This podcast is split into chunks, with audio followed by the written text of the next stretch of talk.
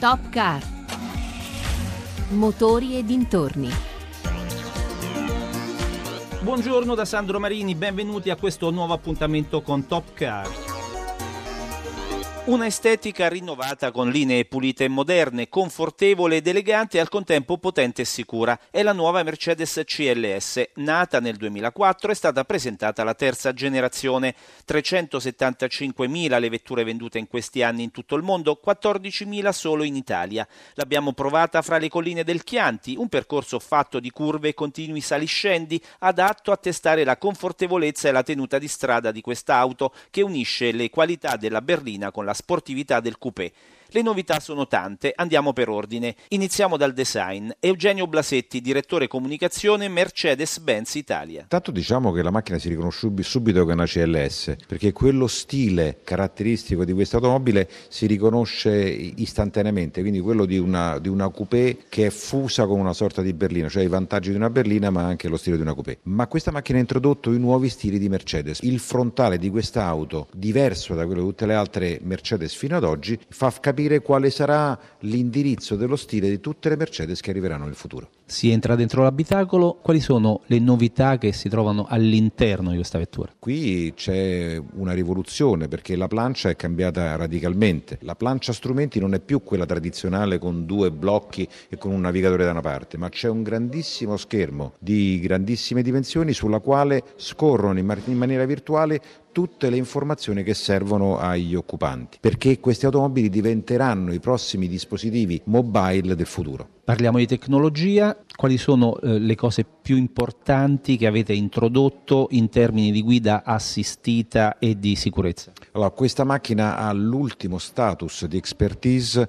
di Mercedes appena introdotto con la classe S. Tutte le diavolerie, le telecamere, i radar che consentono a questa macchina di avere un livello di guida assistita effettivamente che pone al di fuori le, le preoccupazioni per gli, per gli occupanti. Che cosa significa? È come avere un angelo custode accanto che si accorge prima e meglio di te che qualcosa non sta andando verso giusto ed interviene la macchina, quindi frena o indirizza o sterza le ruote in modo tale da evitarti l'incidente e nel caso che questo non sia evitabile mette la macchina e gli occupanti nelle migliori condizioni per minimizzare gli effetti dell'incidente. Apriamo il cofano, vediamo il motore, la prima cosa che balza agli occhi è che eh, i cilindri sono in linea, non sono più a V. Quali sono le altre caratteristiche? Le caratteristiche sono che sul motore a benzina, che è completamente nuovo, non ci stanno più le cinghie, perché è tutto gestito da motori elettrici. Questo per abbattere i consumi e i livelli di, di emissioni. Invece sul motore diesel, che anche questo è nuovo di zecca, e pensate che ci abbiamo investito 3 miliardi di euro per farlo così, questo ha dei livelli di consumi, ha dei livelli di prestazioni e di consumi incredibili, ma anche di emissioni. E questo farà sì che il motore diesel, e lo dico a tutti i sindaci che sono molto preoccupati in questo momento, state tranquilli perché motori diesel di queste caratteristiche, di questa generazione, di ultime generazioni, sono molto amichevoli per l'ambiente. Versioni e prezzi? Partiamo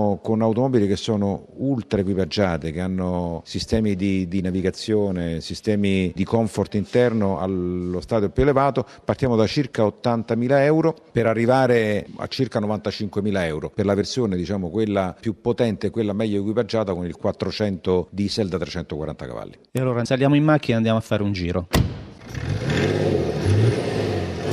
Top Car.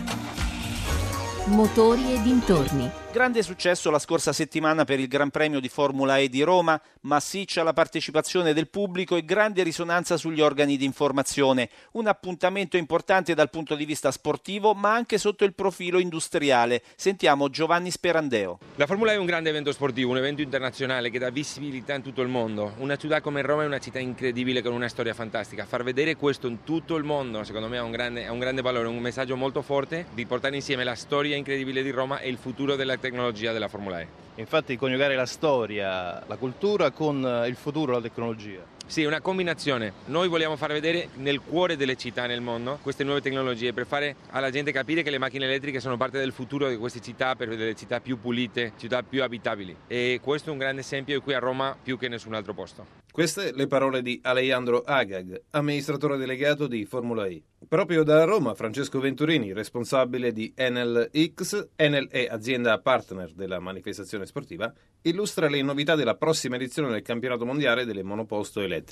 Noi eh, andremo a fornire insieme a McLaren i caricatori delle automobili, eh, delle automobili elettriche, questa è un'evoluzione eh, delle automobili, le automobili andranno a utilizzare batterie di tipo diverso, in questo momento la gara funziona che circa metà della gara il concorrente rientra nel box il pilota salta da una macchina all'altra e riparte una macchina nuova con la batteria ricaricata. Le nuove automobili avranno batterie molto più potenti e per questo necessiteranno di caricatori di nuova generazione, sarà l'Enel a fornirli. Ma la sinergia con la Formula E rappresenta un impegno a 360 gradi, un impegno che va oltre le gare, come spiega Alberto Nobis, amministratore delegato di HL Express Italia. Noi siamo fondatori, parte dei 10 partner che hanno costruito il circuito di Formula E, che è stato costituito già 5 anni fa, nel 2013, e l'abbiamo fatto per due dei motivi. Uno perché già siamo partner della Formula 1, quindi noi siamo leader nella logistica e in particolare della logistica applicata all'automotive e volevamo rinnovare il nostro impegno anche nell'ambito della mobilità sostenibile. Siamo consapevoli che il nostro settore, la nostra industria è responsabile per circa un quarto delle emissioni di CO2 sul pianeta. Essendo leader della logistica e della distribuzione abbiamo voluto già da dieci anni dare un contributo fattivo sostanziale al nostro impegno di ridurre le emissioni di CO2. Quindi nel 2007 la l'azienda ha preso un impegno con la comunità internazionale di ridurre del 30% le emissioni di CO2 in 10 anni, ci siamo riusciti con due anni d'anticipo, quindi già nel 2015 abbiamo raggiunto questo obiettivo e l'anno scorso il Presidente ha rilanciato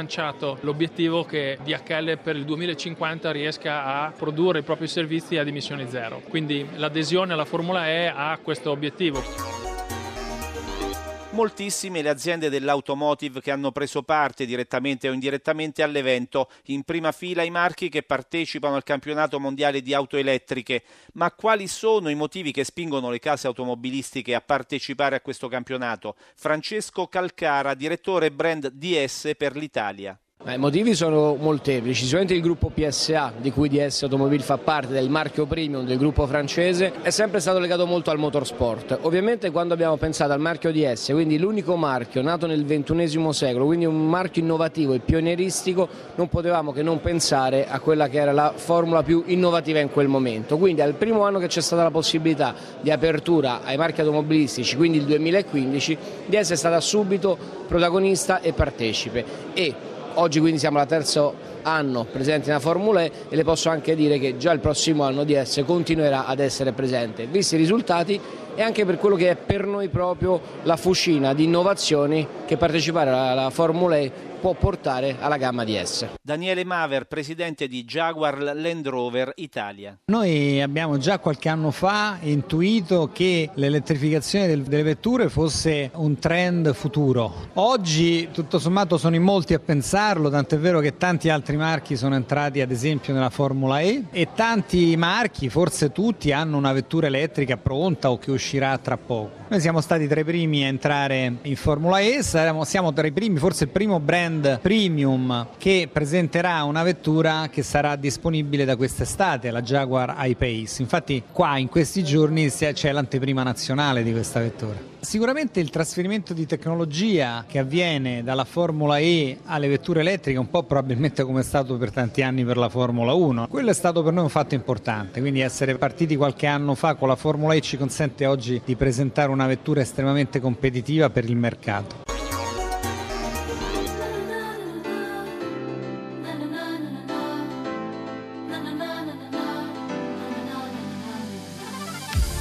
We lost the road I don't know how. I'm cold and so sick of trying to work it out. Pull over now. I'll walk from here and maybe go crash with someone who cares. I've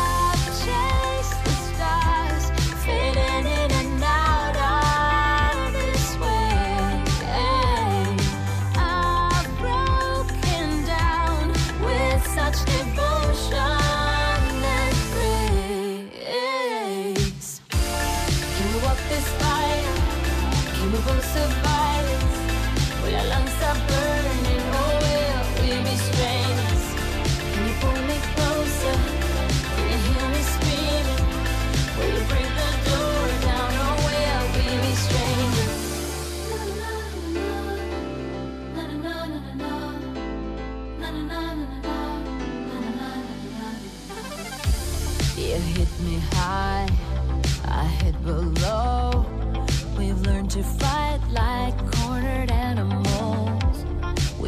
too far, yeah, to fall so low.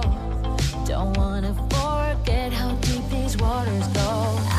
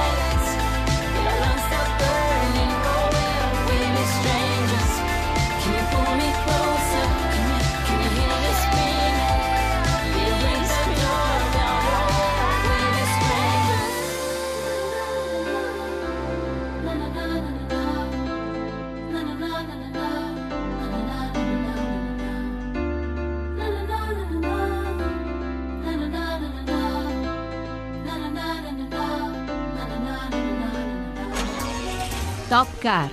Anche questa settimana diamo spazio alle novità presentate all'ultimo salone di Ginevra.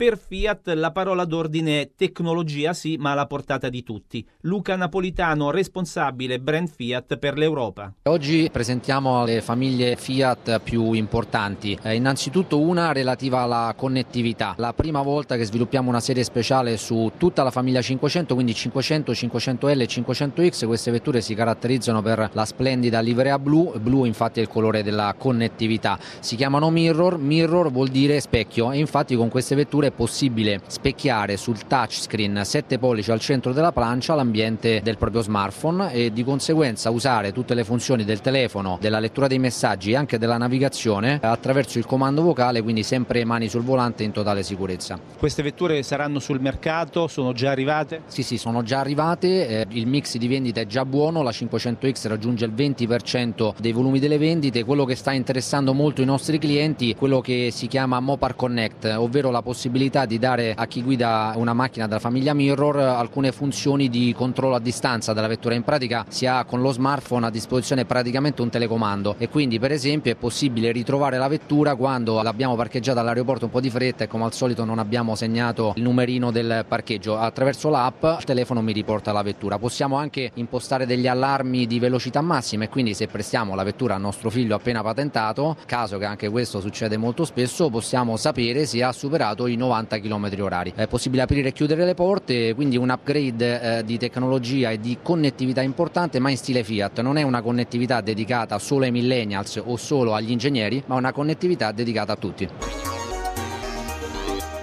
La Peugeot ha scelto Ginevra per svelare due importanti novità. Giulio Marc D'Alberton, responsabile comunicazione Peugeot Italia. Sono due novità importantissime per Peugeot in anteprima mondiale qui a Ginevra. Prima fra tutte la nuova 508, un nuovo modello della Casa del Leone che va a inserirsi nel segmento delle berline alto di gamma. Lo fa con uno stile che non è propriamente da berlina perché è più orientato verso il mondo dei coupé, con uno stile sicuramente molto personale, ripreso nella parte anteriore dal concept che abbiamo visto l'anno scorso proprio qui a Ginevra, con caratteristica firma luminosa LED opalescenti, quindi uno stile sicuramente molto forte, molto personale delle caratteristiche che la fanno connotare un po' verso il mondo delle coupé. Un elemento fra tutti, la mancanza delle cornici e finestrini che contribuisce ad abbassare quello che è l'altezza della vettura stessa, oggi a 1,40 m. L'altra novità importante presentata qui da Peugeot a Ginevra è il nuovo Rifter, un modello che strizza l'occhio al mondo dei SUV, ma in realtà non è un SUV. Sembra un multispace, ma non lo è, è un connubio di diverse soluzioni, tra cui uno stile sicuramente molto personale, molto distintivo, che come dicevo strizza l'occhio al mondo dei SUV perché è caratterizzato fortemente nella parte frontale, ma anche nelle fiancate, dalla presenza di protezioni laterali e soprattutto dal passaruota a contrasto con la carrozzeria. È una vettura che ha un'altezza da terra maggiorata rispetto a un veicolo convenzionale e soprattutto si caratterizza per la presenza del Peugeot e-Cockpit, quell'elemento distintivo tipico delle Peugeot di ultima generazione. Un veicolo che è disponibile in due diverse lunghezze, 4,40 m o 4,75 m,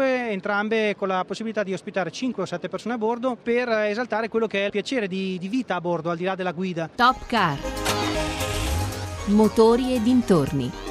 Suzuki si è presentata con una vettura davvero aggressiva. Massimo Nalli, presidente Suzuki Italia. Swift Sport, la versione sportiva, una delle nostre best seller della gamma, la eh, ultima generazione di Swift che abbiamo lanciato circa un anno fa e di cui oggi presentiamo la versione un po' più adrenalinica, dinamica, 140 cavalli e 230 Nm di coppia per gli appassionati, ma soprattutto meno di 1000 kg di peso. Ma qual è la vera novità? Beh, allora, Swift Sport sicuramente stupirà i nostri clienti per dinamicità e prestazioni, però il modello integralmente nuovo che vedremo nel corso del 2018 è la generazione, l'ultima generazione della nostra iconica Jimny, un fuoristrada duro e puro, inarrestabile. E siamo arrivati al termine di questa puntata in regia Mauro Convertito. Potete riascoltarci sul sito www.raiplayradio.it oppure con l'app Rai Play Radio. Per contattarci l'indirizzo mail topcar.rai.it. Da Sandro Marini un cordiale saluto e buona giornata con i programmi di Radio 1 Rai. Se domani tu per caso sparissi e io non sapessi più con chi parlare dopo tre gin, cosa dovrei fare? Non mi va di ricominciare, non mi va di sentirmi male, hai capito chi sei? Sei convinto il mondiale da quando ci sei? Sei la nazionale del 2006, ma dentro casa col vestito da sposa. Sei il finale migliore di tutti i film che possiamo guardare prima di andare a dormire.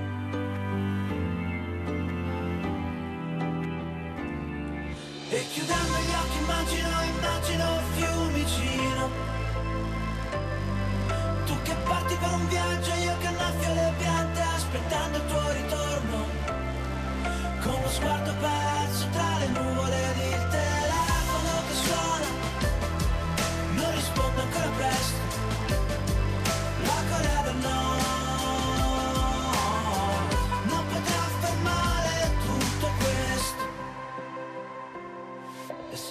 caso mi dovessi svegliare, colpito da un proiettile al cuore inseguito da strane cose, mi basterebbe abbracciarti sotto le coperte o sul divano, toccarti la mano e sentirti il respiro. Per ristare bene, tornare a dormire, ritornare a sognare.